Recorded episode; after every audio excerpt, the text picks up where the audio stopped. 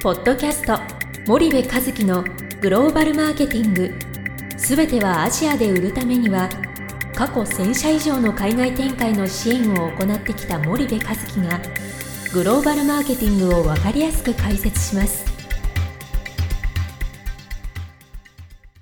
こんにちはナビゲーターの東忠夫です。こんにちは森部和樹です。日頃よりスパイダーチャンネルをご覧いただき誠にありがとうございます森部和樹の新刊この一冊で全てがわかるグローバルマーケティングの基本が出版されました。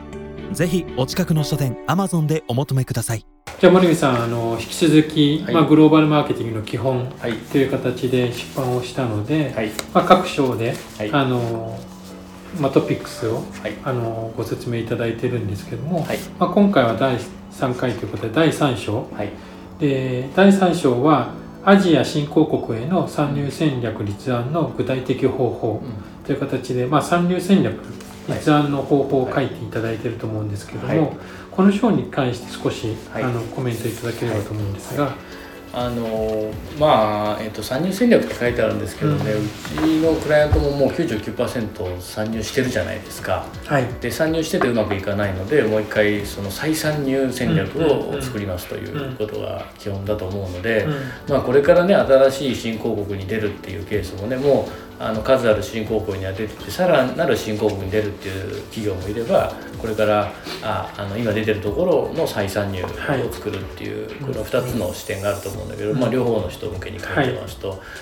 で、えっと、その中でそのえっと、この戦略を作る上でのまずそのどういうフレームワークつ使いますかはいっていうことを一つあのベースにフレームワークを使いながらこういうふうに戦略って参入戦略って作っていくんですよってことを書いてるんですよね。はいあのえーどういうそのなんだろうまず最初にこうどどういう順序であるべきか例えばね、うん目指すべき目標で戦略が大きく変わるって3の1で書いてますけど、はい。3年で10億目指すのとね3年で100億目指すのってもう戦略が全然描く描くべき戦略が変わってくるわけじゃないですか、はいはい。だからまず最初に数字ありきなんですよね。目標ありきなんですよね、うん。でじゃあその目標を達成するために、えーどういうことができるかっていうことを書いていって、で、えーそれがダメなんだとしたら目標を下げるしかないので、はい。えーもしくはそそれで目標を上げるのかね。うんなのでまああの考え方じゃないですかこういうことってね、うんうんうんあとその長期的な視点が重要だっていうところも考え方だし、こういう少し考え方の部分の整理をまずさせてもらった後に、うんうんうん。じゃあ具体的にこのフレームワーク使いましょうと、はい。僕らがね会社でその使ってるフレームワークがいくつかあるわけじゃないですか、うん。もうその3つ4つぐらいしか使わないわけですよね、うん。フレームワークってね。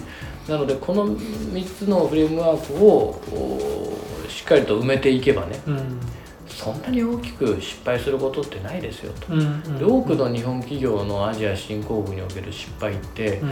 こんな失敗出る前から分かってたじゃないかと、うん。要はあのフレームワークを作ってるんだけどもそのフレームワークの中に入っていることっていうのはねまあこうだったらいいなっていうことを全部い入れてるわけですよ、はい。例えばはい。4P もね、こうだったらいいなって、うん。自分たちの視点でしか 4P を見てないし自分たちの視点でしか 3C 作ってないわけですよね、でそうじゃなくてあくまでえー 4P っていうのはターゲット視点でないといけないし、うん。3C っていうのはもうファクトでないといけない。自分たちの主観が入っちゃいけないわけですよね、なのでいかに客観的に見れるかっていうことが必要だしあといかに競合と比較するかっていうこともすごい重要なわけですよ、はいはい。でこういうフレームワークの使い方考え方、うん。えー我々がおすすめするフレームワークはこれですよと。うんうんでこういうふうにえー埋めていけば参入戦略がカチッとできます。はい。でえーその参入戦略そうそう外れることはないですようんうんうんというそんな説明をおさせてもらってるっていうのはこの3章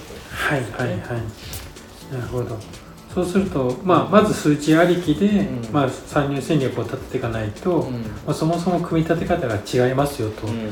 いうことなんですよね。そうですね。うんそこって意外とぼんやりしてるというか、うんいやしてますねうんっていうところはあると思うんですけど、この数字の重要性っていうところで言うと、まあ、参入戦略を立てるにあたってどどういうところが重要というかなぜ重要なのかっていうのをもう一度森部さんなりにあの解説いただきたいんですけど。まあそのマラソンするのか、うん。なんか短距離走を走るのかとかにもよると思うんですよね。はい。例えば 400m 走る時のうん。その速度調整ね、はい。とあと42.195キロ走る時にね最初からダッシュしたらね途中で息切れするじゃないですか。はいはいはい。けど 400m とか 100m だったら最初からまあダッシュ 400m 最初からダッシュしないけど 100m50m 最初からダッシュでしょ。そうですね。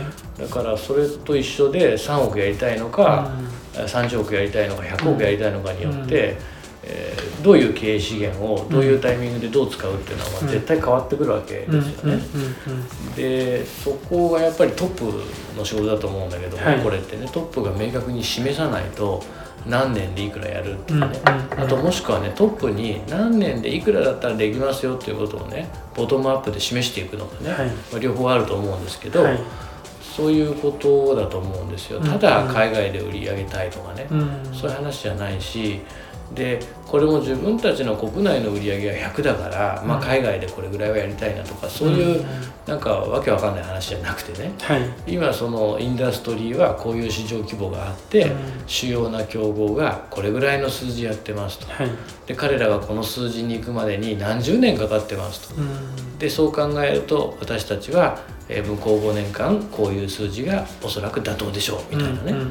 まあ、そうやって立てていくわけなんですけどここの最初の目標数値が結構ふにゃふにゃしてる会社が多くて、うんうんうん。なんかとりあえずやってみるみたいなね、うんやってみてどうなるかみたいな、うんうん。いやいややってみてどうなるかはある程度仮説を立てとくことであってね、はい。あのその仮説があって初めてやってみてどうなるかだから、何の仮説もないままとにかくやってみるじゃね、うんうん。なかなかちょっと問題あると思うので、えーそういうのはダメよということは書いてあると。うんうんうんうんわかりました。じゃあ今日はそろそろ時間が来ましたので、はいここまでにしたいと思います。森口さんありがとうございまはい、した。ありがとうございました。本日のポッドキャストはいかがでしたか？番組では森部和樹へのご質問をお待ちしております皆様からのご質問は番組を通じ匿名でお答えさせていただきます podcast アットマーク dergrp.com ポッドキャストアットマークスパイダー grp.com までたくさんのご質問をお待ちしております。それではまた次回お目にかかりましょう。ポッドキャスト森部和樹のグローバルマーケティング。この番組はスパイダーイニシアティブ株式会社の提供によりお送りいたしました。